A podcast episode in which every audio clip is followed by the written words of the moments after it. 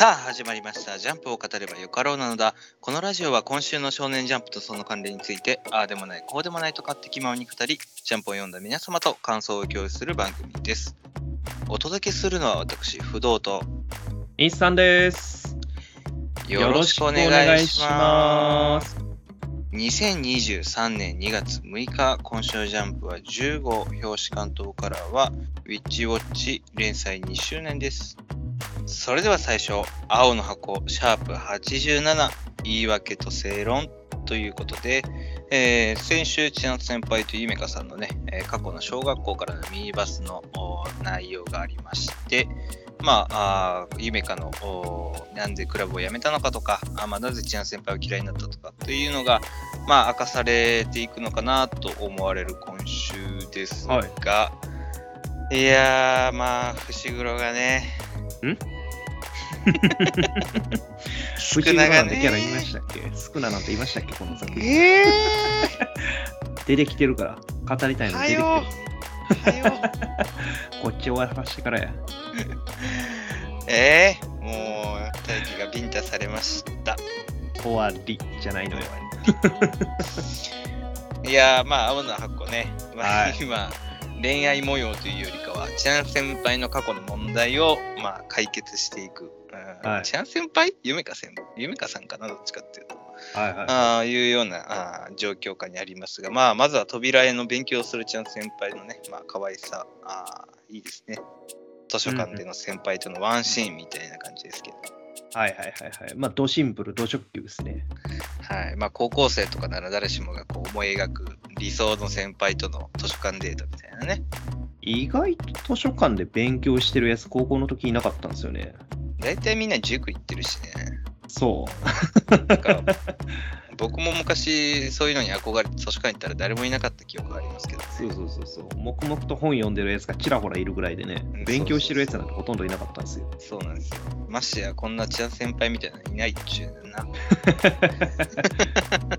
大学行くとね、急に勉強しだすやつがいたりするんですけどね。確かに、それはまたちょっと環境が違いますけど。はいはいはい。まあまあ、我々のリクエストしたファミマの店員のチャン先輩とひなちゃんはいつ現れるのかというのが、は。マクドバイトもいないですからね。まだ。そんなリクエストした？マクドバイト。あーまあ本編の方はね、まあ、相変わらずゆめか先輩と、おちゃん先輩とのお絡みの部分になってきますが、まあ、どうやらなんかあれですね、ちょこちょこ分かってきたんですけど、まあ、ゆめか先輩が辞めた理由は家族関係のあれでは少なくともないと。そうですね。うん、なんで、まあ、やっぱり自分とのこうプレイヤーとしてのなんかプライドだったり、自分に負けた、もしくは、ちゃん先輩に負けた部分に何かこう心がへし折られたのかと。そういうような、あー感じがしますが、まあなんかね、最初からちょっとド直球に、夢か夢かって昔からちゃん先輩のことが嫌いだったっていうような吐き捨てるようなセリフがありますが、そうっすね。なんか心をえぐってくるような感じ。うん、まあこれが回想なのか、それともちゃん先輩の中での最悪のなんだろうな、夢的なはいはい。あー内容なのか分かりませんけどね。いや、まあまあまあ、おそらく過去に実際こんな感じで言われたんでしょうね。まあ、うんこの辺をあくまで照れ隠し的なもので言ってるのか、まあ本心なのかっていうところはありますけどね。照れ隠しでこんなさ、相手が見えないところで言うわけないよねとも思うけど、こっち向いて言ってんのがでも、余計に性格悪いなとも思っちゃいますけどね。まあね。うん。うん、結構、ひん曲がってるところはありそうですからね。その辺が本音なのかどうかっていうところはまだわかんない感じですけどね。そうね。まあでもこれを聞いてもまだ、チャン先輩がバスケを続けて、ユミカがいたらなあなんて思えるあたりはやっぱりチャン先輩のなんだろう、純真さ。うんはいはいはい。素直さ、そういうヒロインたるゆえんがね、えー、節々に感じますけど。あーまあ、なんでしょうね。自分からしてみたら、その、才能を見せつけられて、え落ち込んでる時にまで、なんか持ち上げられると、鬱陶しいんだよみたいな気持ちにはなったのかもしれないですね。ひん曲がってる側の意見としてはね。うん誰がひん曲がってるの？なるほど。ひん曲がってるもの代表としてはそうやっぱり感じるわけだ。そんな代表宣言した覚えないよ。やっぱり純真なもの代表としては、そんな売り出し方してない。まあなそうだね。チャン先輩はでもそういうのなんかあんまり気にせず自分のやりたいことをね、こう、天真爛漫にできるから、ゆえにこううん周りからこう、ちょっと妬まれるというか、疎まれるっていうのはあるかもしれないですね。そうっすね。誰もがあんたみたいにやれるわけじゃねえんだよみたいな。そうじなのかもしれないですねうんまあなんか今週もね、ちゃんと大輝との、うん、クラブ中の少しイチャイチャ感もあったりとか、可愛い部分もあって、まあ余計に大輝がもうチャンス先輩一色な あー脳内になってますけれども、そうっすね。もう千夏先輩正義みたいな感じになってるとこありますね。まあ、まあいいんじゃない？正義は正義で。はいはいはい。チャンス先輩が正義で困る人がいるんですかね、果たして。どうでしょうね。どこかに言いそうですけどね。もう完全に消えましたからね。はい、もう一人のヒロインは。はい。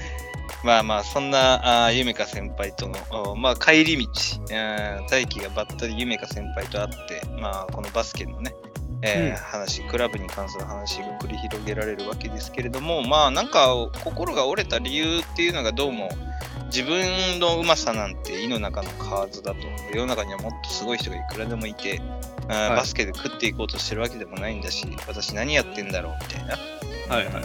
そういうなんか自分の頑張る理由があーすり減っていって、しまいにはそれが折れてしまったみたいな、そんなはいはい印象も感じられますね。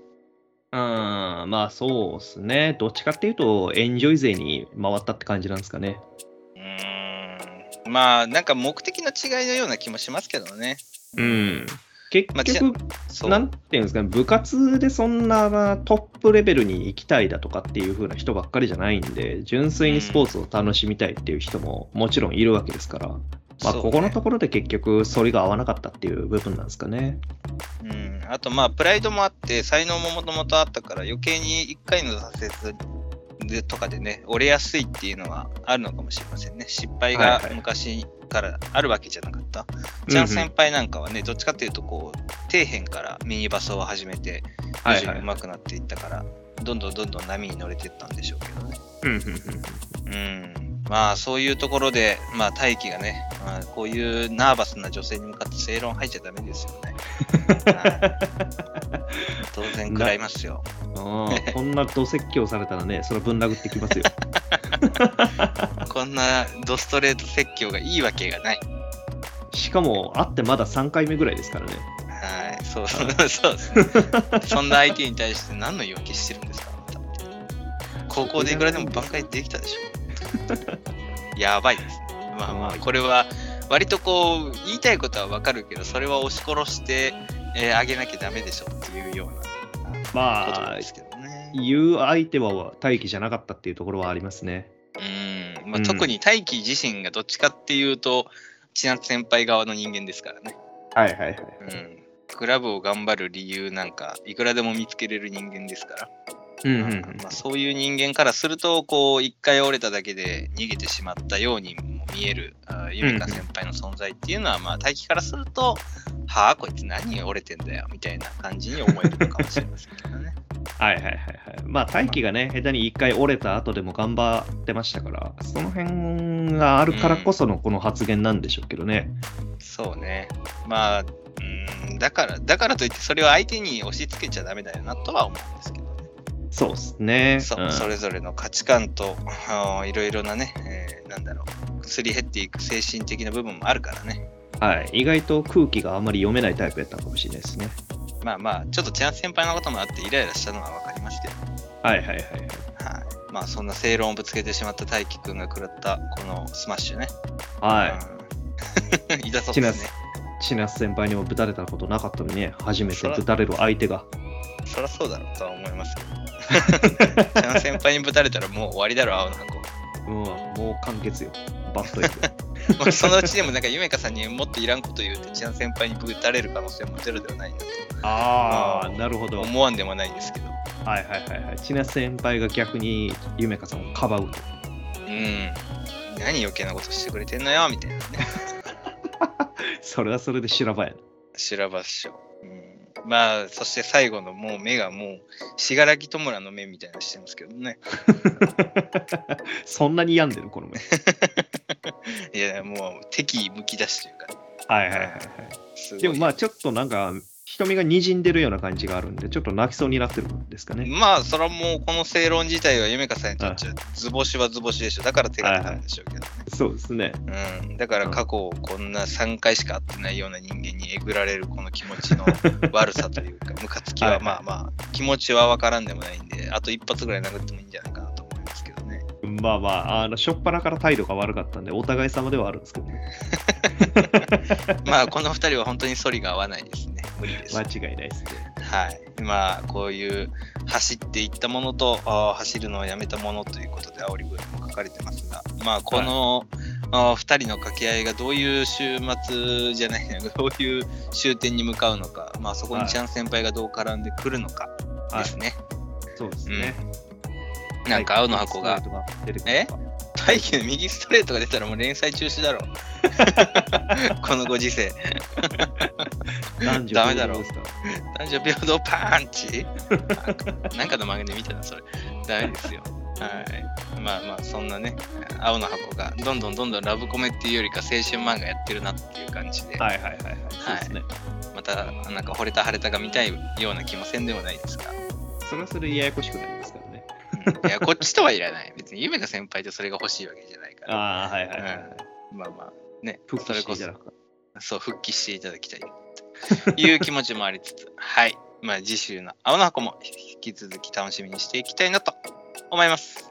はい。続きまして、僕とロボコあれ？ということで、えーいや。いやもう、今週のロボコ面白くって、ボマー捕まえたところとか、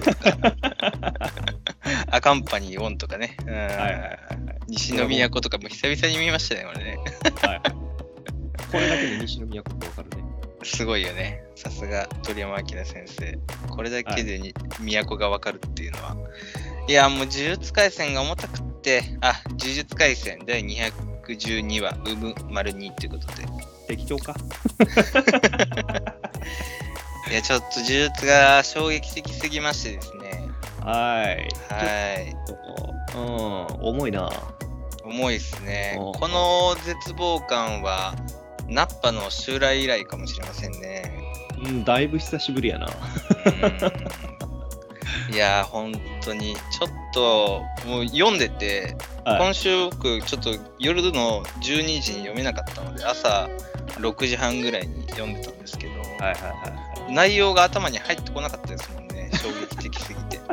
おえ、え、ん？ん？と思って、なんかこう、よ読めてるんだけど、頭にストーリーがこう、明確に入ってこないというか、はいはいはいはい。うん、整理できてない感じのまま、こう、読まされる感じですね。そうっすね。食いたくないって言ってんのに無理やり口に突っ込まれてるような感じでしたね。何、スクナの指を？指を。15本分。いやー、本当にね、まあ、今週はもう、まあ、あのネット界隈も相当揺れたみたいですけど、まあ、呪術廻戦にとっては大きな大きなこうターニングポイント的な、まあ、本当に最終章なんだなって改めて感じさせる展開でしたね。まあ、先週、はい先週がね、えっ、と、伏黒のお姉ちゃんのやる積み木を死滅回遊からこう脱させるために、うんまあ、いろいろと画策というか、もうこれまでそのために頑張ってきてましたからね。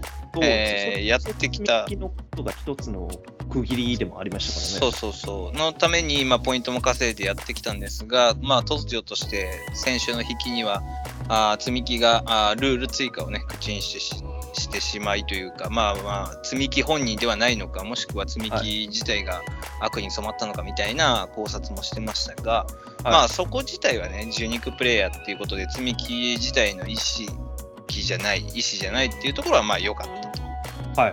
うん。なのでそこは今週、まあ、うん、積み木と戦うのかというか、よろずか、積み木の体を器としているよろずと戦うのかっていうので、こう進んでいくわけですが、突然の経過。はい。はい。まあ、これはあれですね、えー、スクナが以前、うん、だいぶ前ですね、これもね、虎杖一番と最初に虎杖があれですね、死んだ時でしたね。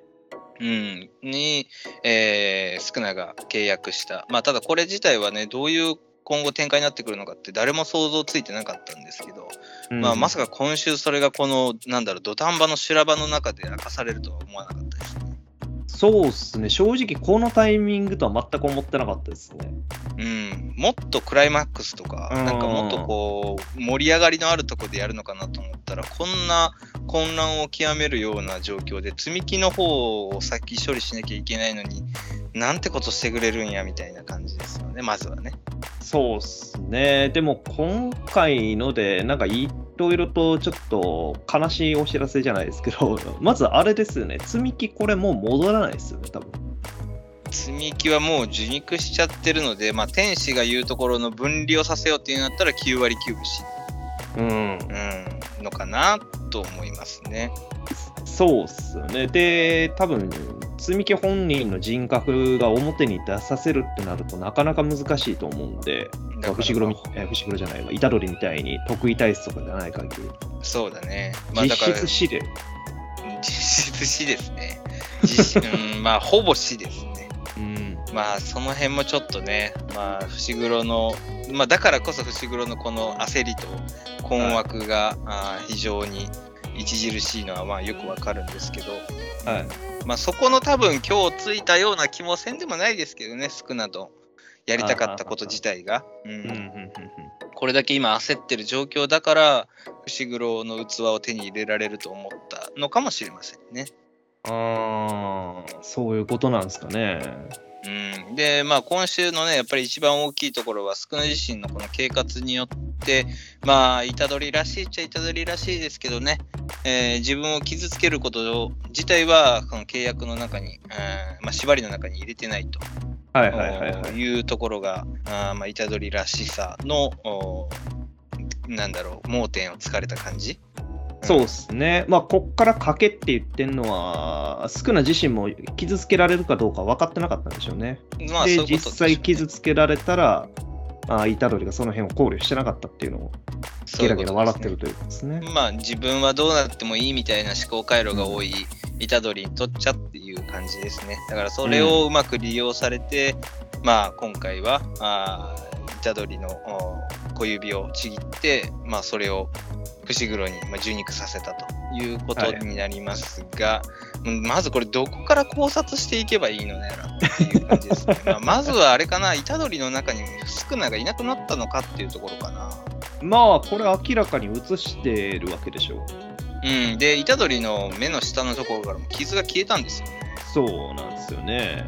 うん、だからまあ、受注ハック、虎杖の中から、うん、多分消えた、うん。あーのかなと思うんですけどね。まあなんか、これも計画の縛りの中でい、あのー結果的に伏黒を傷つけたっていうような形になって、それで綺麗さっぱり消えたって可能性もあるのかなと思う。ん？え、どういうことですか？えあの虎杖の、まあはいはい。今しばあの、この計画の縛りの中に誰も傷つけてはならないってあるんだけど、まあはい指を飲ましたことによって、あー伏黒を、まあ、結果的に傷つけたような形になって、はあーまあ、完全にスクナがあー伏黒の中に入って、えーまあ、その縛りの結果あー何契約違反というか、い。はいはいはい消えてしまったのかなと虎杖の中からスクナが消えてしまったのかなとああ、だから残り考察カスもまとめて全部消えたそうそうそうそう。話ではいはい完全に、まあ、あースクナ自体が伏黒の中に移動が完了したみたいなうんうんうんうん可能性も含めてね。うん。なるほど。新種のこれ結局、伏黒もそうですよね。ほぼ死ですよね。うん、まあまあ、それも、うん、まあ、その展開はどうなんだろうね。だって、虎杖自体がまあ特別な器とはいえ、えーはいスクナの指1本分を、指最初ね、まあ、指1本分から含めて今15本分まで制御できてる、えー肉体だったじゃないですか。まあ、虎杖自体は制御できたと。だから、まあ、他の人に絶対できないとは言い切れないわけで、まあまあまあ、まあ。伏黒自体も、うん、ある程度制御できるってなったら、また話は変わってきますね。まあまあまあまあ、もちろんゼロではないとは思いますけどね。うん。まあ、まあとはいえ、一気に15本分ぐらいでしたっけね？15、6本分だったと思いますけど、今それを、15ですね。うん、受肉したわけですからね。もそうかなりやばいので、まあ実質、伏黒兄弟は2人とも ということになりますよね。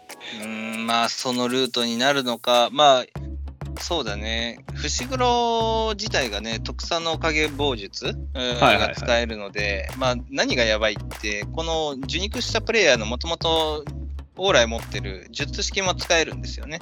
はいはいはい。えーね。なんで、この、まあ多分もともとスクナが欲しがってたのは、この特産の影棒術なのかなとも思うので、でマコラが欲しいってことなんですかね。マコラの重複も可能だし、うんうんあれ、式紙ってまだね、出てないのよ、多分3つぐらい。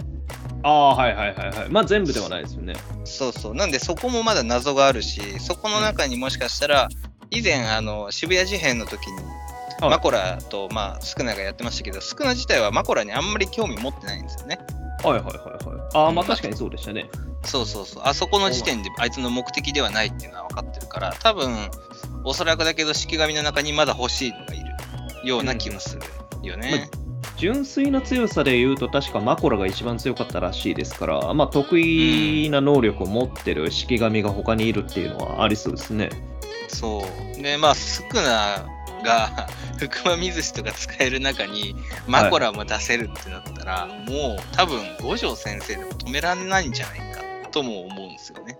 そうっすよね。そもそも特殊の影棒術に、えー負けたっていう例がありましたもんね。うん、昔のね、えー昔の無加減の術式を使える、まあ言うたら、あー五条先生の先祖と、はい。まあ、伏黒の先祖が戦った時って話だね。うんまあ、そんな過去もあるから、まあそうなんだけど、まあ、だからもうスクナがもうめちゃめちゃパワーアップする要因の一つにもなった。はい。まあ、ただなんかそれだけが理由でもないっていうんであれば、なぜこのじゃあタイミングなのかって考えたときに、まあ、あの裏梅が今動いてるあの欲の準備ができたとかね。ああ、はいはいはいはい。うん。まあなんかその辺のこう裏で画策してるところも含めて、少な的には今のタイミングがちょうどいい。うんうんうんうんって考えるとやっぱりスクナのまあ完全復活とか、あーはい。そういうところが目的になるのかな。まだ知らないところで何かあるのか知らないですけど。まあそうっすね。でも本当に賢弱動きつつ、こっちもっていうところですからね。うん密道みたいな感じになりそうですよね、まあ賢弱スクナ虎杖たち、これ。でまあこのヨロズとかね他の受肉プレイヤーもいますけど、あ、はいはいまあ、スクナをでも狙うものは多いので、まあその辺がこう今後ストーリー的にどう絡んでくるかっていうところが大きくなりそうですけどね。うんうんうんうんうん。歌詞もしかり、このよろずもそうだし、まあ、天使もそうだね。ああ、そうですね。うん。が少なを、まあ、潰しにかかってくるんだけど、虎杖からすると、あー伏黒が殺されてしまうっていう恐ろしさにもなってしまはい。う。ううんん。絶望ですね。終わりだ終わりっていうくらいですよ。甘甘く見積もっても絶望なんですよね。そうっす。少なくともまだ五条先生復活してるわけでもないですからね。そうだね、もう極門教からも五条先生出して、えーまあ今のマキちゃん来て、高場も来て、まあ高場近くにいるからすぐ来れると思うんだけど、はいはいはいはい。で、乙骨も来てもらって、なんとかなるかなーって感じだよね。ああ、まあそうっすね。賢弱の方がどうなんのかっていうのがまだ未知数なところもありますしね。そうだね、まあ賢弱のその同化の鳴らしが終わって、完全にこう国民を総樹霊化するみたいなところもまた動きそうな気もするしね。はいはいはい。まあ、そのタイミングと、このスクナの、じゃあ完全復活のタイミングと、に、まあ、ぶち当たるって考えたら、まあ、それもそれでクライマックスかとも思わんでもないけどね。うんうんうんうんそうっすね。スクナの完全復活、うん、一億総司令課の、賢弱、うんはいはいと、VS 主人公たちが。でも、虎杖がもう今もうゴリラなんですよね、ただのね。そこっすよね。虎杖が本当に、うん、少なもいなくなりましたから、ただの呪力が呪力で殴ってくるだけのやつになりましたから。重力も練れるのかどうかも微妙じゃないですか？もともと。そうそう、スクナの、まあ、スクナのなんか隠れた呪術式をいずれ持つだろうみたいなことは五条先生言ってましたけど、はいうんまあそれに頼るしかないのか、なんか残された残位じゃないけどね。はいはいはいはいはい。もうすでに刻まれてる部分があったとかですかね。うんレベル的に言ったら多分昔のマキちゃんぐらいなんじゃない？今。ああ、そうっすね。ほまあさぼ重力ないけど、まあ、ゴリラっちゃゴリラみたいな。はい。かなり弱いな。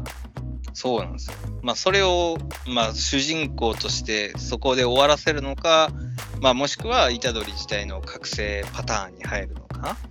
うんうんうんうん、まあ、いろいろね、まあ、それは呪呪術廻戦だってこんなダークストーリーで終わらないでしょ、それ。とは思うんだけれど。主人公人全滅で終わる。うん まあ本当にねちょっとそんな絶望感があーもう至る所に感じるうん今週の呪術廻戦まあ本当衝撃的でしたねまあ次週がまた読めるのが嬉しいですけどねああ、まあこれを読めるのが嬉しいと思うべきなのか、先延ばししてほしいと思うべきなのか。うんここで止めれるか？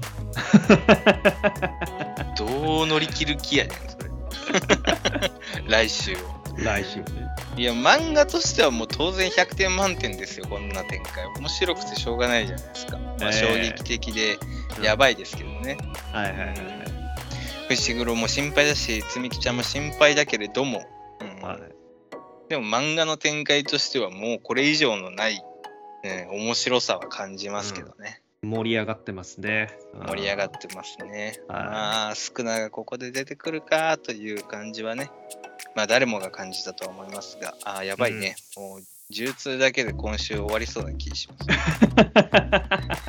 めちゃくちゃ長く語っちゃいそうですからね。そうなんですよね。はい。まあそんな多分、虎杖 VS 伏黒になるのか、五条先生復活してくれるのか。うんいや、伏黒の相手にならんでしょ、今の状態の虎杖。そうだね。まあ、とりあえずなんか高場、高場はなんとかしてくれねえかな、一旦。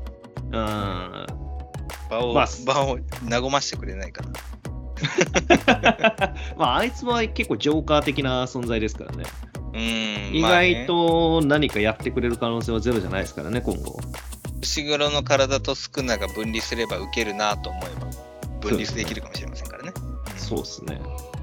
パッカーンやってくれるかもしれないです。まあそういう意味では、この伏黒の体が危なくなったことによって、天使の行動もちょっと大事になってきますね。ああ、ねそうですね、うん少なくともこの状況でスクナがいるっていうのに気づきますからね。そう。で、スクナーが、まあ、大好きな伏黒の中に入っちゃったってことで、はいさあ、これをどうする？みたいな形になりますからね。うん、なんか余計に迷った末に殺されそうな気するけど、それ言うたら。クルスと天使の中で多分、めちゃめちゃなバトルになるんでしょうね。で、やってる間に殺されるみたいな展開じゃないですか。まあ、そうならないといいんだけど。まあ、それがいい方向に向かうのか。まあ、はい何にせよちょっと次週の呪術廻戦を楽しみに待っていたいなと思います。はい。続きまして、坂本デイズ、デイズ105、それぞれの目的ということで、えー先週までの坂本デイズは JCC 編ということで、まあ、金栗 VS 坂本さんであったり、あまねくのおじいちゃん守ったりということで、マスラートのね、えー戦いに向けてというような、あまあ、なんだろう、情報収集していく話ですね。そうだね、JCC 編という形でしたけども、うんまあ、今週からちょっと、今週はまあインターバルというかね、えー久々のなんだ日常生活感が溢れる1話ということで、まあもう本当にほんわかしてますね。この前の作品があれだったんで、まあ、このほんわかがもういかにほんわかするかというね、心がポカポカしますね。そうですね。1ページ目で早速殺し合いますけど。殺し合いっていうほどでもないけどね。アルコール度数80%甘酒。はい、ですね。はい。なんか、ち口近づけただけで分かりそうな気がしますけどね。まあ、普通にね、バチ当たりよという、また面白い、面白いというか、モブ中のモブが出てきました。まあ、こんななんかもんあ。そう、全然話変わるけど、甘酒って本当子供の頃に飲んだ時の美味しさと大人に飲んでるから、と違うよね。ああ。美味しかったの、うん甘酒？いや、子供の頃嫌いだったんだけど、はいはいはいはい全然美味しいと思わなかったんだけど、うん。最近っていうか今年の年明け初めて、初めてじゃないな、あの飲んで甘酒を久々に、うんのめちゃめちゃ美味しく感じましたね。あれこんな美味しかったっけ？甘酒と思って。へえ、まあ、最近、あれですからね、スーパーとかでも売ってますからね、気軽に飲めるんで、まあちょっと旅行先で飲んだんですけどね。ああ、まあ、いい？こう柚子風味が効いてるやつだったんですけど、それはいいやつやったんじゃないですか？いいやつやったのかもしれませんね。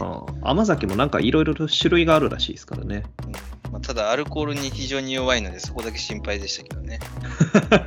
甘酒で帰りの運転できるかどうかだけが心配で度した。数ほぼないでしょ、あれ。いや、ゼロって言ってましたけどね。ああ、はいはいはいはい。一応アルコール度数だから80%の甘酒ってもうほぼ何？スピリタスみたいな感じってことでしょ？スピリタスって、まあ、ほぼアルコールですね。まんまのアルコールですよ。まあそんなの飲めるやつがいるわけもなく、はまあ今週の坂本デイズは天音くんの坂本商店にいらっしゃいっていうような可愛いキャラクターになってきましたね、天音くんがね。ああ、そうですね。音ボケキャラになってきましたね。まあなんかこう JCC にずっといたからもう生活がなんだろう全然知らない子みたいな感じで、うんうんうん。うん、なんかすごく可愛らしさもあってなんか真の弟一にあーこう今後なりそうな感じですね。なんか弟キャラがいっぱい増えてきましたね。真冬しかり。ああまあ確かにね。なんかそれだけこう 真の成長もあってか、まあ割と型にはまってきたなという感じはしますけどね。ああ、まあ確かにこういう面倒見のいいお兄ちゃんキャラっていう感じに板がついてきましたね。うん。まあそれは真の成長もあるからうん、余計に説得力増してる感じもしますけど、はいはいはいはい。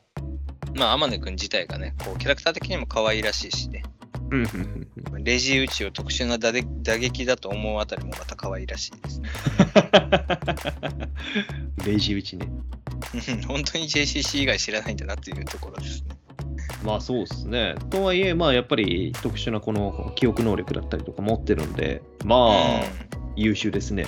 これ、そうだね。目の中に映ってるものまで書き込むってすげえなと。うんそうね。これはもう書き込んでる時に分かるんじゃないかと思っちゃう。はいはい。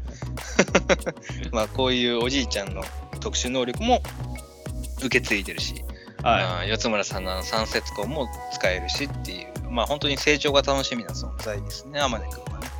そうですね。伸びしろはまだまだありますから。ありそうですね。で、まあまた夏希と真冬に関してもね、真冬がまだ捉えられてるままなので、まあなんかこれは夏希一人でまた動き出しそうな気はしせんでもないですけどね。ああ、どうでしょうね。まあさすがにサポートに回るんじゃないですか。動くとしても。うーん、だといいんですけど、なんか一人で無茶しそうな気もするなと思ってね。はいはいはいはいはい。うん。まあなんかそういう単独プレイで先に行って、逆に捉えられてピンチに陥るみたいな、あー香りもね、せんでもないので。はいはいはいはい。本人が言うてる足手まといになっちゃうじゃないですか、まさしく。まあそうなんだけど、そうならないといいですが、まあ一方で坂本商店の方は久々ですね。ルート、ね平介もね。はい。まあやっぱりなんかこう、実家に帰ったような安心感、まあお母さんの葵ちゃんも含めてそうだけどね、うんうんうんうん。うん、を感じられるのはさすがいいですね。この、商店の温かみは。そうですね。お酒、惣菜仕入れただけで、おじさんの客がめっちゃ増えたって言ってますけど、明らかにルーちゃん目的ですよね。ルーちゃん目当てだろうな。もうなんだうんこの、あの、ひ卑猥な顔をしたおっさんどもはって感じですけどね。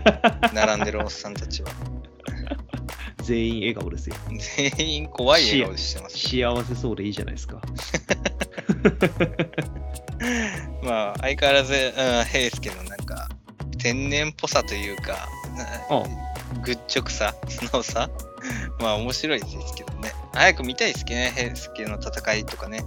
ああ、平介はね、実力あるのになかなかたあの出番がないですからね。うんそう、戦ってくんないんでね。まあ、ていうか、やっぱり、こう、狙撃キャラが相手にもいないと、やっぱりやりにくいのかなとは思ああ、確かにそうですね。まあ強くなっちゃいますからね、どうしても。そうそうそうそう。うん、こいつがいるだけでチートになっちゃいますからね。そういう意味では、こう、まあ、いずれ見せ場はあるんだろうけど、はい。うん狙撃 VS 狙撃みたいなのは見たいですね。うんうんうん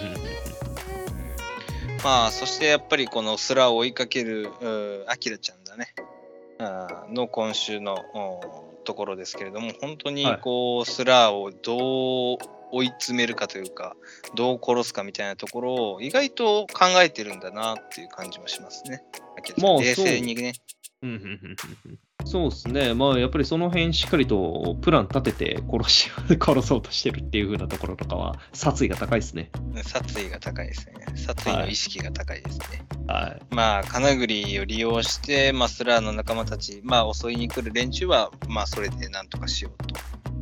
まあ、まあ、これはもう金栗を使い捨てる、えー策略なんでしょうが、まあ、金栗側からすると、あアキラちゃんをお主体とした映画を撮れることによって、この四つどもえの戦争を描けるので、うん。まあ、非常に楽しみなんでしょうけど、まあ、意外と重傷を負ってるので、まあ、それはそれでよしとしよう。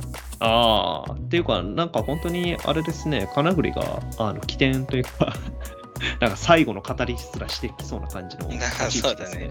坂本デイズのラストページ。ラストページは。いい映画だったみたいな感じでね。映画の上映をなんか、あのバスへの映画館で流し出すような感じの。ああ、ラストに、この坂本デイズをみたいな。はいはい。はいはいはい。まあなんかそんな雰囲気すら感じさせる死ななそうなキャラですね。そうはいはいはいいう意味ではね。まあ、僕の中ではもうおさらぎちゃんに一刀両断してほしいなと。あれで一刀両断は怖いな。ね、まあそれぐらいの。まあ今後だから、オーダー VS スラーの資格と、アキラちゃん、スラーを追う、アキラちゃんとそれを追う坂本さんという形。はいうん。うん、この勢力図が繰り広げられるわけですけど、うん。まあ、また来週からこうバトルが展開されていくのかな。今週はその息抜きって感じなのかな。どうでしょうね。まあ前に言ってた通り、坂本さんのパワーアップがないときついんじゃないかって話はありましたんで、まあね、確かにね。そのまあ、辺が主人公サイドのね。うん、その辺がまあもしかしたらあるかもしれないですね。うん、まあ、芯がね、結構のあの伸びてきてるっていうのはもう感じるんだけど、はいはいはい。坂本さんのパワーアップ、うんイベントっていうのが今のところあまりね、う、うんんないので、それは確かにそう。まあ、それを言うと、お天音くんとかルーとかじゃあどうすんだみたいな話にもなりますが。まあ全員揃ってってことですか？いやいや、次のバトルに向けて誰が留守番キャラになるのかなというところとね、そんな感じの扱いになるんですね。わかんないですけど。RPG みたいになってきましたね。こいつは、こういったー。メンバー、パーティーメンバーにいるみたいな。はいはい、メンバー枠に上限がございますんで、そうそうそう。4人 ,4 人までしか入れませんので。とりあえずアタッカーの坂本さんは絶対いるだろうみたいな、そんな感じです。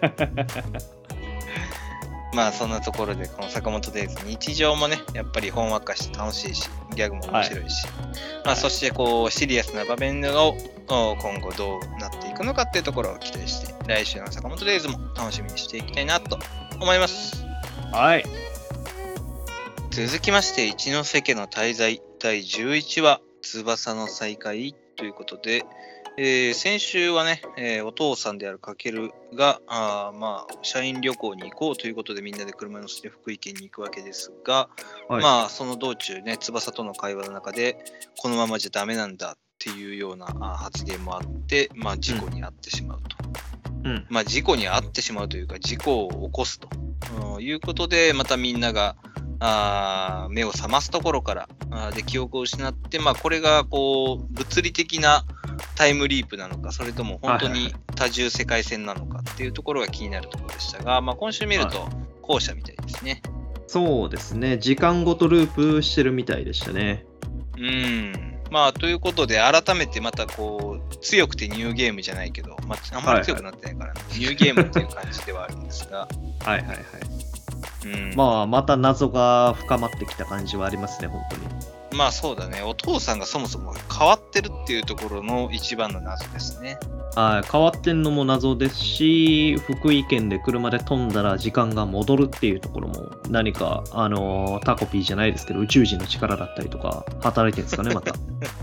まあなんかでもこう、ちょっと SF チックな要素を感じるところで言うと、このお父さんの存在が、うんまあ、この物語自体のキーに大きくなり得るっていうのは思いますね。まあなんかこう、ゲームマスターじゃないけどさ、あーこいつがこう誘導してきてるっていうのは今週も読んでて分かりますしね。うん、そうですね。でも、も結局、前のお父さんはお父さんで、あっちも別に信用できるわけじゃないですもんね。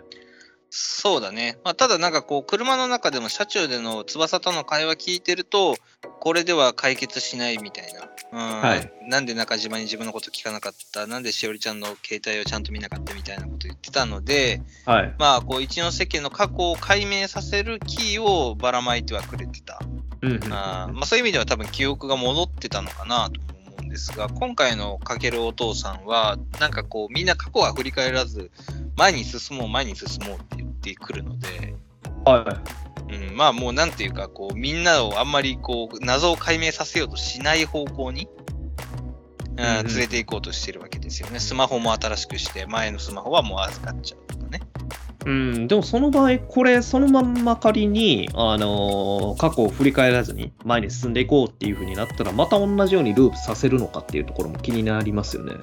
ループさせずに、本当に過去を無視して時間を進めるのか。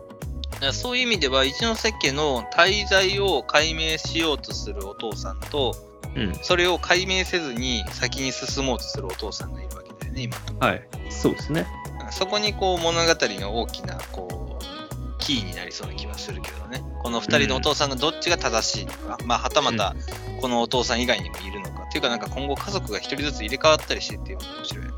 はいはいはいはい。なんとかお父さんだけじゃななくてね。はいはいそう そのうちなんかしおりちゃんと翼以外全員入れ替わってるみたいな。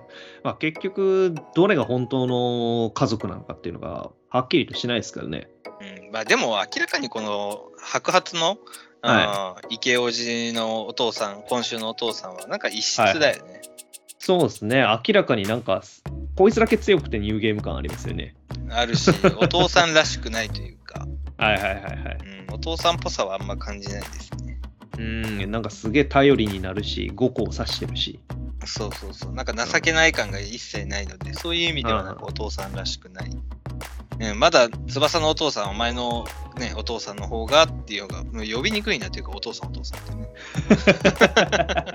違和感は少ないかなと思いますけど、まあまあ今週もそれでね、あの、翼が家族みんなに、いや、おかしいおかしいって、あんた誰だとまで言っているので、やっぱりまあうんこっちが異質だというのはまあわかりますけどね。うんうんうん。うんまあそうですね。まあそんな中でこうバイトで見つけたあー前のお父さん。まあまあいるだけマシですね。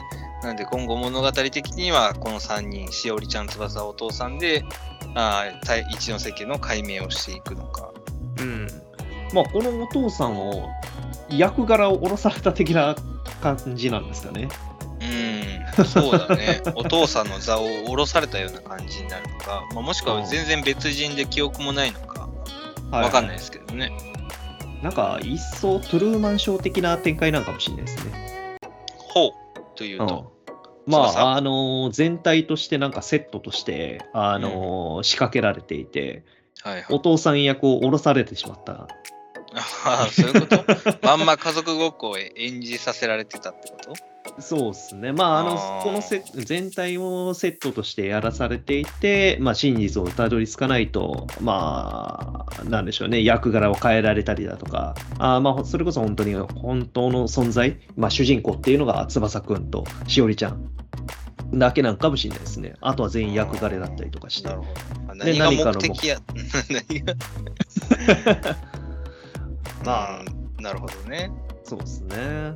うん、まあ、そういうふうな役柄的なものな可能性はありそうですよね。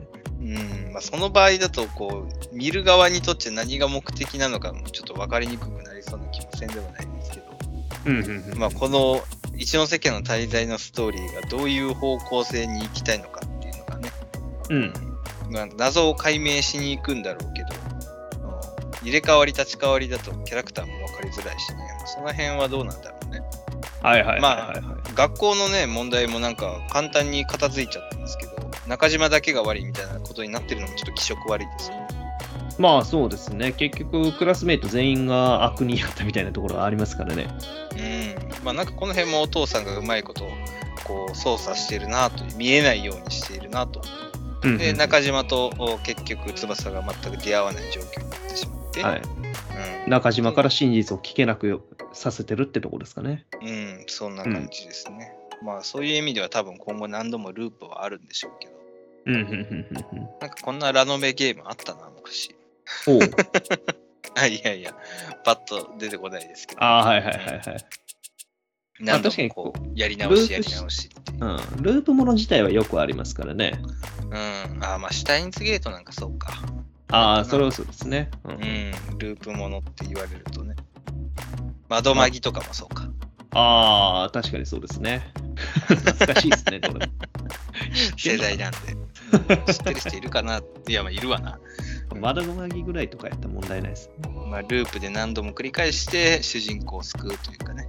うんはい、いうような感じですが、まあ、この一ノ世間の滞在、まあ、お父さんのまず存在がね、えーどうなのか、この人記憶あるのか、あー翼としおりに見覚えあるのかっていうところから、あーまあ、次週の一ノ世間の滞在も引き続き楽しみにしていきたいなと思います。はい。続きまして、あかね話第48席お茶組丸2ということで、えーまあ、先週から引き続き、えー、6名会の前座であるあかねちゃんがお茶組のお披露ですね。うんまあ、先週はこう結局あかねちゃんの解釈によってお茶組を演じる、まあ、花魁をね、えーまあ、不格好な形で、えー演じることによって笑いを生み出す、まあ、そんな落語の原点に一度立ち返ったあかねちゃんと、まあ、それで場も割とね、えー受けてたところなんですが、まあ、今週はそこに話が乗っかってくるような一話でしたね。はいはい、まあ、そし、て、まあ、ジャンボは友達だと突きつけられたような気もせんでもないですが、これは私の解釈ですかですけど、ね。まあ、うん、いいポジションじゃないですかね、それで。あんまり出てこられてもっていうところがあるんで。いやいやいやいや、ジャンポとの関係が今後どうなるかは分かりませんがという、ちゃんとありますけど。いやいやいやいや、まあまあですから、あくまで。楽しかった まあまあ、デートがまあまあ楽しかった。の。まあまあ楽しかったですから。なすごくって言ってもいいのに、まあそこは本音じゃないですかね。本音なんですかね。うん。あいつと遊んでもまあまあ多少、まあまあレベルでしか楽しくないと。うん、なかなか辛辣ですね。かわあいそうな気もせんでもないですが、まあなんかあれですね、というか、表紙の、あーこの何グラフィティ、うん、朝読んだ、朝読んだって言ったじゃん、最初だから。あ。はいはいはあ目がいかれたと。めっちゃ焦りましたよ。い。3D メガネかけたら浮き出すんですかね。あれですか、あの昔はや昔流行ってもないか、赤と緑の目が、はいはいはいはい。昔、あの、ジャンプにもくっついてる時ありましたね。あったかなあったあった。あなんかジャンプじゃなかったか？ななんかあの、うん何？コロコロ、そうそう、コロコロとか、小学はいはい何年生とか、ああいう本についてた気がしますけどね。はいはいはいはいはい。うん。まあ、のこれ一瞬で捨てますよね。すぐ飽きるやつ。いや、本当に目が、うわ、怒りたと思って、そう見えない。そうそう。仕事行けね。まあ、次のページ読んだらちゃんと治ってたんでよかったんですけどね。まあ本当、うらら師匠とね、えー、まゆらさんも含めて、いい3人組で、なんかデフォルメのうらら師匠って、なんかすごいブチャイクに描かれててかわいそうですね。なんてこと言うんですか。いやいや、なんかこう、何？能面みたいな描かれ方してるじゃないですか。そうですね。目も一人だけあの白目に縦棒ですからね。そうそうそうそう。ねいくらデフォルメとはいえ、なかなかうらら師匠の顔がかわいそうと思いながら。はいはいはいはいはい。まあまあ、そのあかねちゃんもまあ大してあれですけど。まあ、まあでも本当はあかねちゃんのなんかこう美人さが際立ってきますね。ああ、え、そそうですか？うん、なんかどんどんまあ慣れてきてるっていうのもあるんだろうけど、話を追うごとに、ああ、あかねちゃんってやっぱりすごい美人だなっていうの、可愛いねっていうのもキャラクターとしてね、うん、はいはいはいはいはい。感じますね。まあ確かに、まあ、もともと画力は結構高かったんであれですけど、そうそうそうまあ、色気だとかっていう部分とか、まあ可愛さだったりだとかっていうところが、まあ前よりもさらに上がってるかもしれないですね。そう、パワーアップしてる気もしますけどね。まあこれは気持ち的な部分もありますが。ええまあ今週はそのお茶組に対してのこう話へのじゃあ乗り方を今後どうするか。まあ先週はさっきも言ったように、はい移り合いな部分で笑いを取っていきましたが、お茶組っていう話自体がね、花魁が、まあ、割とこう、間抜けな設定っていうのもあって、うんえーお茶をこう目元につけてね、えーまあ、うんそれを涙と見せかけて男を騙す。まあ、男側もそれに気づいて最終的に、えーお茶組をあお茶組を真似してみたいないうオチに向かっていく話なんですけれども、うんうんうんまあ、この花魁を演じる中でこのバカバカしさを武器にとって笑いにつなげていくと。はいはい。うんまあ、まあ逆に話の展開に合わせて役を作ってたって感じではありましたね。そういうことですね。まあ、それを最初から浦井師匠が、あー目論んでた通りみたいな形で言ってますけど、まあ、後半余計にそれがハマっていく姿が面白く描かれていく話が、まあ、弾むと書かれてますが、まあ、その通りなんだろうなという感じですね。あかねちゃんワールドに引き込むというそうですね。ですからまあ話っていうのは友達なんだっていう、まあ翼くん理論になりましたね。ボール。キャプツバ世代はそうだね。そう思うよね。うんうんこの発言で、ああ、あかね話ってジャンプやったんやなと思いましたね。あ確かに。急なキャプツバ名言。はい。何々は友達っていうだけで、まあ、キャプツが、キャプツバが出てくるのはすごいけど、代表的ですからね。代表的ですけどね。まあでも、お茶組ね、まあ割とこう話数も使って、珍しいですね。あかね話、テンポ早いのに、うんえー意外と、まあちゃんと大事なところで、2、3はこのお茶組に使うっていうのも、割とこう、英断っちゃ英断ですけど、うん、まあそれこそ本当にあかねちゃんが今後話に対してどう向き合っていくのか付き合っていくのかっていうところのキーになるからっていうところで結構時間をかけた感じはありましたね。そうね、まあ、うんこのお茶組、うらら師匠から教えをもらったこのお茶組が非常に大事な話だと踏んでの、これだけの贅沢な話数の使い方っていうのも感じますけどね。まあ、それだけ本気度を感じるっていうのもありますが。うんうんうんうんうん、まあ、ねそうなると、ん？ああ、いや、途中であったあかねちゃんの中学生バージョンがいいなと思いましたね。中学生バージョン？あうんー、ジャンボとの？ジャンボとのやつ。ジャンボはどうでもいいんやけど。中学生のあかねちゃん可愛いなと思って。あー、おかっぱの、おかっぱ、ショートのおかっぱのやつね。あー確かにね、あまり見ないもんね、この姿、ね。そうそうそう、おとなしい感じの雰囲気があっていいですね。確かに。まあまあ、なんかこう、新鮮さはありますね。うん。うん。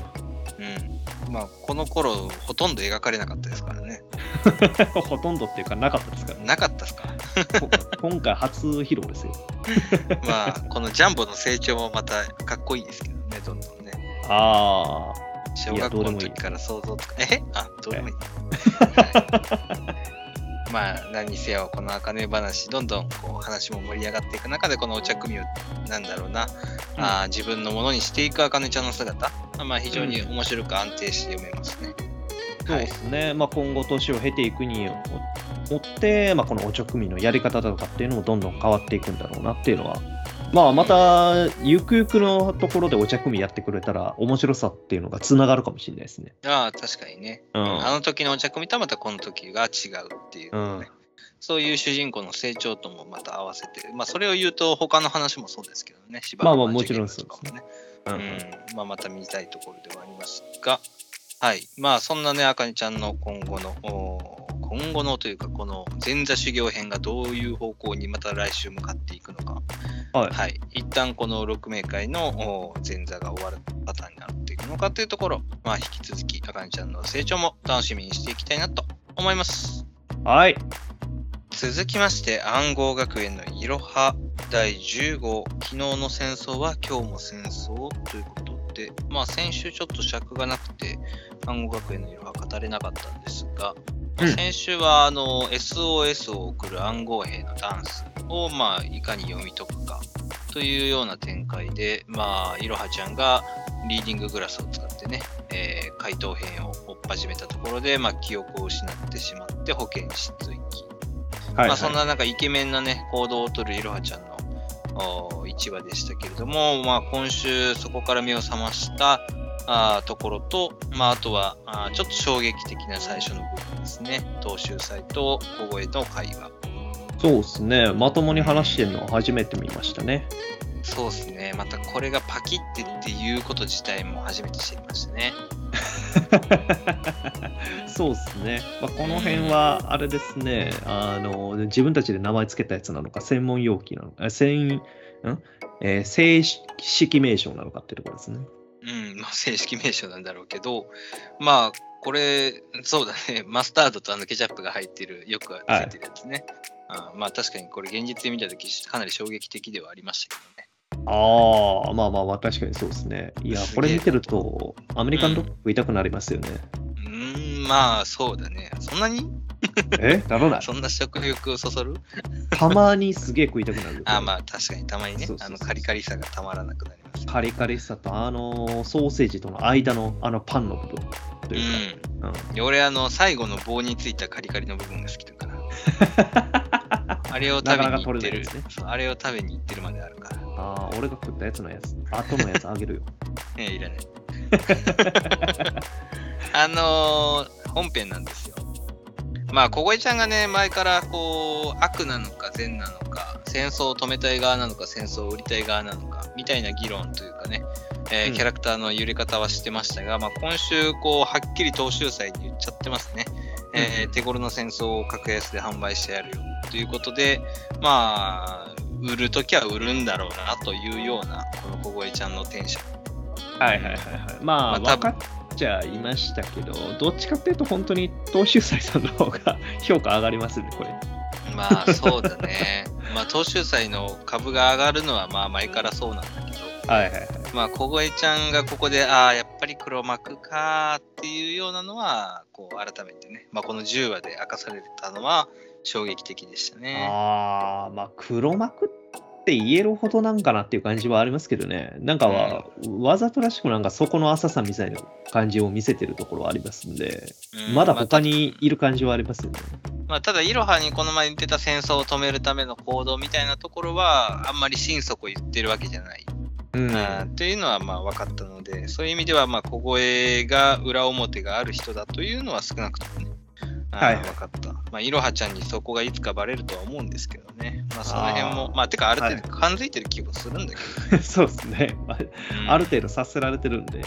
まあ、あの、スマートグラスがクラス中に配られてるとかね、まあ、そういうのも含めて、こう、損得感情で動いてんだろうなという感じは視線でもないんですけど、まあ、そういう意味では、東秀祭が安定した性格で一本筋の通ったキャラなんで、はあーそこの方があー見てて安心感はありますね。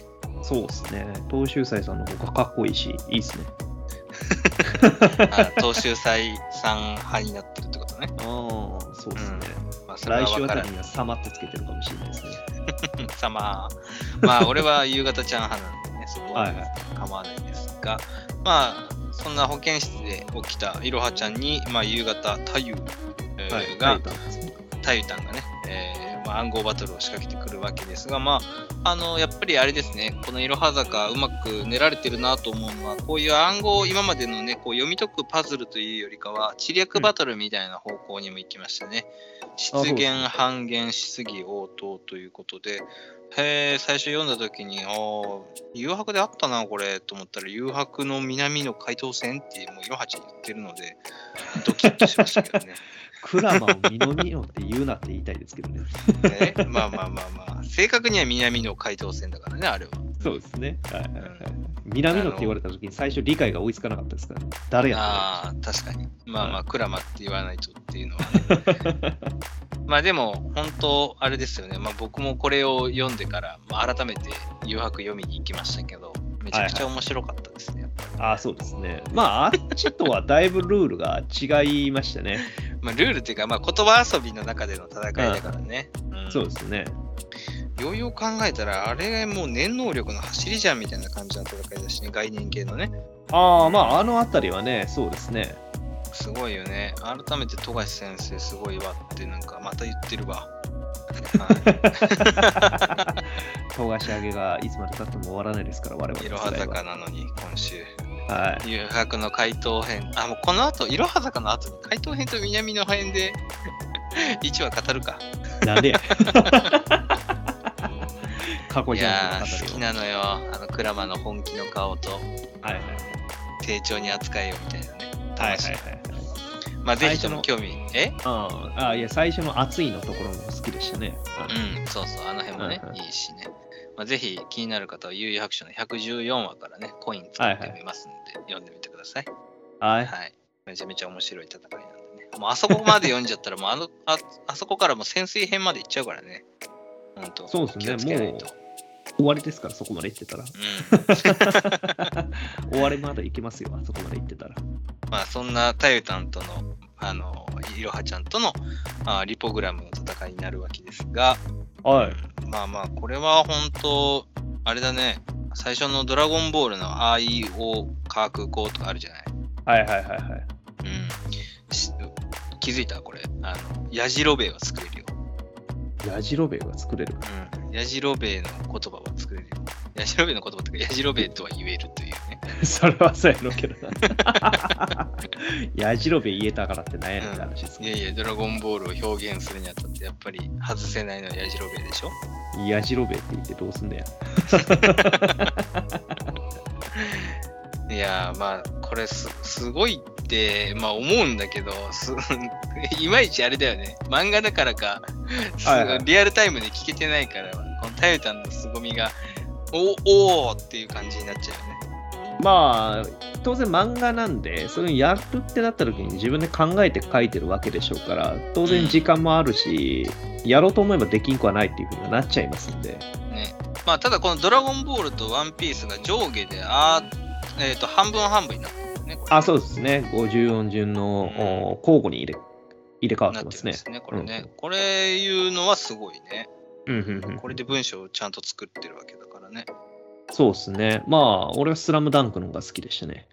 スラムダンクのは、まあ確かにね。キツネ、まあ、キツネってもうほぼ悪口ですけど、ルカワのことキツネって言っちゃう。はい。まあそうだね。この辺はやっぱり、あのーメダカボックスもそうだけど、ジャンプネタ出してくるの好きだよね。ああ、確かに西尾そうです先生はね。うんまあ、ジャンプ好きなんだろうなとは思いまジす、ね。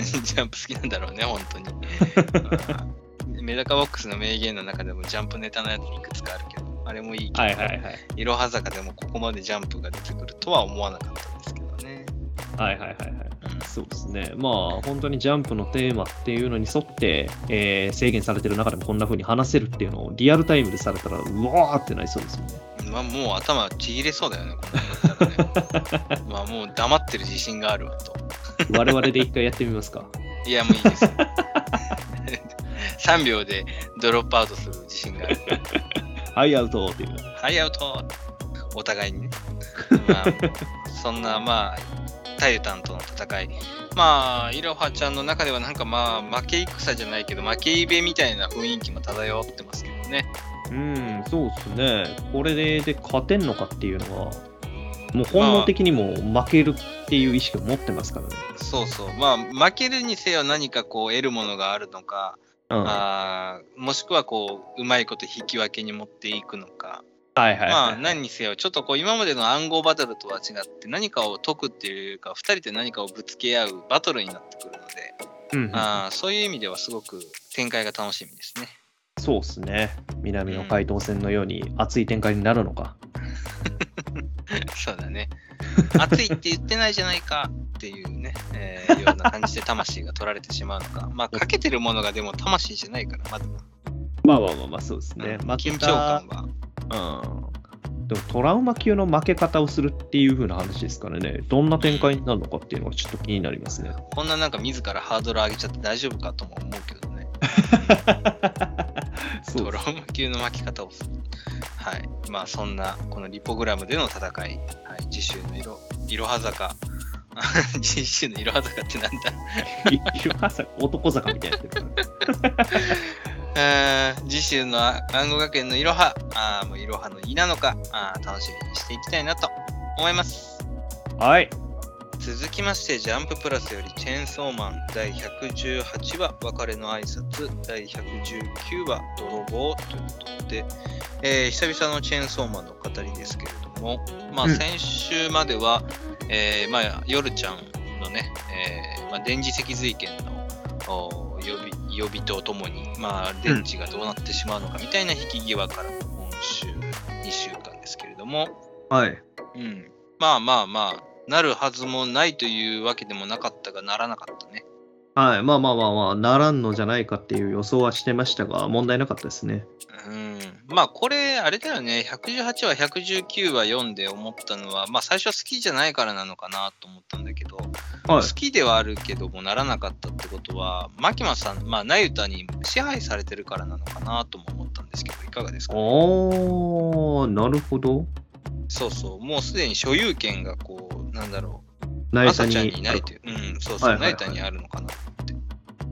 だからはいはい武器にできなかったんじゃないかとも思ってるんですけどね。ああ、それは確かにあるかもしれないですね。まあ実際正義の悪魔とかは変化させられてましたしね。まあうん純粋に本体じゃないからっていうのはあるかもしれないですけど。まあそうだね。まあでもこの朝ちゃんの家に帰ってからの、はあ？あんないろいろあったのに私のこと好きじゃないの？っていうの めっちゃ面白いですよね。ムカつく。ここの、あの、ちょっと時間空いてからね。そうそうそうそう。虚無の時間からの、はいえ私のこと好きじゃないのって思えるこの思考回路がすごく面白いですね。はいはいはい。いや、まあまあまあまあ、こういうちょっと振り返ってみたら、いやいや、やっぱおかしくないっていうのはありますよね。うんそうね。あんだけ思わせぶりなことしてたのに、え？ってなる。そうやね。ああ。いけると思ってた女性に振られた後の感覚やね。そういうことですね。え？いやいやあんなにあんな一緒に過ごしたんやとか、なんやったら部屋いたやんみたいな、ね。そうそう。え手もつなげたのに？振られる？みたいな。なんで？っていうような感じですかね。あさちゃんからするとね。はい、ムカつく嫌いと思いましたね、我々も。な一緒にすんなよ。簡単に一緒に入れると思うなよ。で、まあ、次の話ではね、デンジの家デートになるわけですが、デンジまだ冷蔵庫におるんかい、牧野さん。あれ、これってやっぱそういうことなんですか？そらそうやろ。焦ってるもんね、完全に。あ冷蔵庫は触るなよって思い出したように。はいはいはいはいはい、はいうんまだ残ってんのかっていう感じもしますけどね。長持ちっすね、賞味期限。ねえ。まあ、あと3月おならした回数とかおなやだと電池で競い合ってるところもよくわからんですけどね。はいはいはいはい、そうですね。でも、ナイタが小学生ですけど、多分成長スピードも全然違うんですよね。まあそうなのかもしれないね。うん、デンジ高校生ですもんね、まあてかあんまりなんかこう、ナユタとの生活ってちゃんと描かれてないから、いまいち想像つかないんだけどね。はいはいはいはい、うん、なんかちょいちょいしか描かれてない気がするから、がっつり描かれてなかったよなぁとも思う。うん、まあ、添い寝してるぐらいの印象しかないですね。そうそうそう。ていうか、うんデンジ自分の T シャツにチェーンソーマンって書いてるじゃん。それは大好きですか？ら、チェーンソーまあ大好きっていうか本人だけれども、マン。はまあ、そして相変わらずなんか強引なキスをされやすいデンジと、い。はいはい、まあそれを見てしまったナユタちゃん、やはりまあ支配の悪魔らしいですね。うん、まあ、なんだかんだこれ、夜ちゃんがチューした後に顔を絡めてるっていうのが笑いますね。まあほんまやね。ほんまやね。まあでもちゃんとこれは自分で計算してというかあれですけどね。あーまあバトルに持ち込ませるための銃なんでしょうけど。あ、そういうことなんですか？バトル思っていうかより好意的に思わせるためってことああ、支配するためのってことうね。ん。うん、あそあのっちもあるのか。デンジの好きっていう思いが足らなかったから武器にできなかったんじゃないのかって思ってるでしょうから。ううん、確かにそうだわ。って考えたら、まあでもこの支配の悪魔と戦争の悪魔のじゃあ戦いになるのかとかね。うんっていうかもう死ぬのか、朝ちゃん言う もう終わりそうですね。うん、支配、まあもしかしたら牧間さんというか、なゆたのところに、うん、支配されるのもありえますね。はいはいはいはい。そうですね。うんいえ。でもあれですね、犬はちゃんと育ててんのに、あの植木鉢の方はちゃんと育ててないですね。ああ、よく見てますね。慣れた。うん、確かに。で植物、まあまあ、ちょっと枯れてる感じの？うん枯れてるやつね。デンジはちゃんと育ててますけどね。ほんまやね。確かに。まあなんかそういう意味では、こう、ああるのかな？犬に対してだけ。うん、犬に対してだけの愛着があるのかな？うんうんまあそんなところでこのチェーンソーマン、また気になる場面になってきましたが、相変わらず引きが面白いですね。そうですね。まあこれでちょっと休みに入っちゃって、2月の15配信予定ですから、楽しみですね。そうですね。というところで、まあ、デンジと朝と夜ちゃんと、あとナユタ、この関係がどうなっていくのか、誰と誰のバトルになるのか、というか、チェーンソーマンっていつバレるんだみたいな、えーいうところも含めて、えーはい次週のチェーンソーマンも楽しみにしていきたいなと思います。はい。はい。それではここまで週刊少年ジャンプナンバー10語ってきました。次週は11、2月13日発売ということで、あかね話が連載1周年記念のお表紙関東からですね。うん。はい。まあもう早くも1周年というところの記念と、まあまたね、えー話もどんどん盛り上がってるところも面白いし、まあ来週は麦わら、麦わらってなんだ、えー、ルフィも見れるし、はい。ワンピースも見れるし、うんはい。まあ、ただちょっとヒロアカが帰ってくるかどうかだけがちょっとまだわかんない状況ですけどね。そうですね。まあ、来週読めたらいいですけどね。まあ、堀越先生の体を大事にして最終話まで突っ走ってもらいたいというところなので、はい。まあ、いくらでも待ってますが、はい。楽しみではありますね。はい。はい。ということで、えー我々 YouTube、Twitter やってます。皆さんからコメントいただけましたら、あーまた反応させていただきたいし、えー感想も聞きたいし、というところでいただけたら大変助かります。はい。嬉しいです。はい。最近圧が強いな。無言の、無言のでもないけど。言うてるから。ということで、また次週のジャンプも楽しく語っていきたいと思います。はい。えー今日お届けしたのは、私、不動と、リスさんでした。ありがとうございまし。た。バイバイ。バイバイ。